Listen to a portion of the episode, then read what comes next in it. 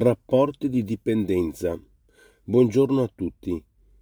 Voglio soffermarmi sul tema della dipendenza di rapporto perché nella misura in cui siamo capaci di riflettere un po' a quale, a quale ehm, soggetto, a quale persona o anche a quale oggetto, ecco, o, qual, o quale proprietà, ecco, andiamo ad attribuire un'importanza eccessiva Ecco, andiamo a fare questa riflessione. Dov'è che andiamo ad attribuire un'importanza eccessiva? Ecco, laddove noi andiamo ad attribuire un'importanza eccessiva, qualsiasi sia la controparte, quindi può essere un oggetto, un soggetto o proprietà, qualsiasi cosa, lì nasce un rapporto di dipendenza.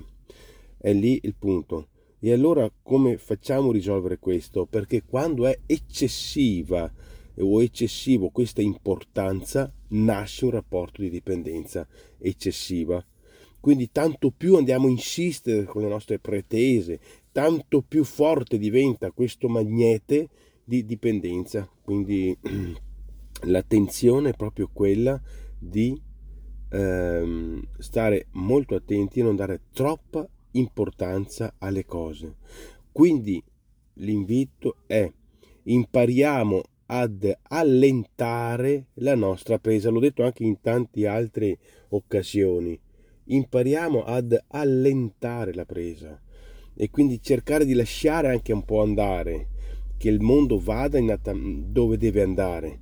Quindi proprio l'argomento è quello di cercare di permettere a noi stessi di essere noi stessi e permettere agli altri di essere loro stessi. Questo è l'invito, evitando quindi di dare importanza eccessiva alle cose.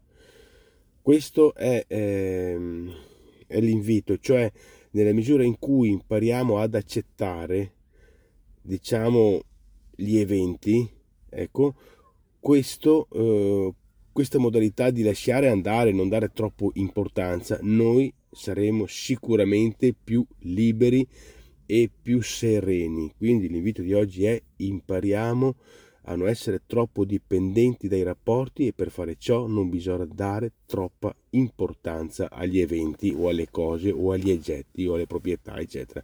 Quindi evitiamo di dare troppa importanza agli eventi e lasciamo andare un po' le cose per dove devono andare. Grazie e buona giornata a tutti.